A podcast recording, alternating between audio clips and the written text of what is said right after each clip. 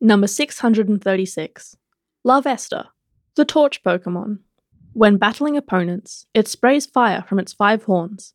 The max temperature of the flames can reach nearly 5,500 degrees Fahrenheit. So, just for some context, the surface of the sun is 5,000 degrees Fahrenheit. Having a Larvesta burn its fire anywhere near you would kill you almost, like, it would kill you instantly. Yet another example of the Pokemon universe throwing physics and any balance in the world completely out the window. It's infuriating, honestly. Pokemon trainers are just built different. I think. they can withstand temperatures hotter than the surface of the sun. Easy peasy. My god.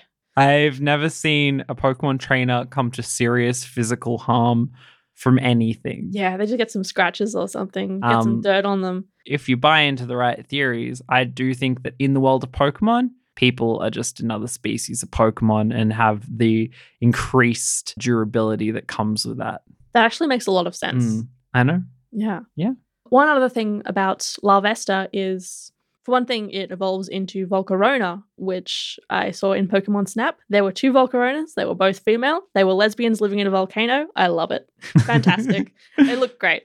One other thing, though, is that in Pokemon folklore, basically, Larvesta is said to have lived on the surface of the sun and then just like basically hatched and come down. Something like that.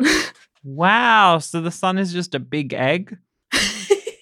Sun's a big moth egg. Yep. It's What? confirmed. What do you think? So my word for this Pokemon was Daimonji. What does Daimonji mean? So the Daimonji festival is a festival in Japan, and in that festival, five great bonfires are lit on mountains surrounding Kyoto, and they come in this sort of pattern uh, that kind of looks like almost like a person. So it's kind of got like a slash across for the arms, and then Mm. goes down into the same stroke that makes the head kind of splits then into the two legs. I see. Now, I bring this up partly because Larvesta seems to have a Daimonji sort of like the appearance of this bonfires on its head, but also because this is really quite a recurring theme in Pokemon.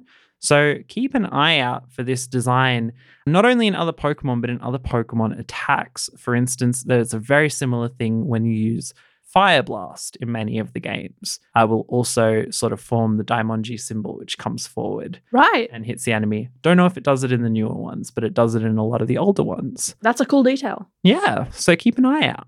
It's also an important spiritual moment where the souls of uh, deceased family members are finally able to return to the spirit world. So, yeah, cool, cool, symbolic little detail. Nice little Easter egg that they hide around the place. Yeah.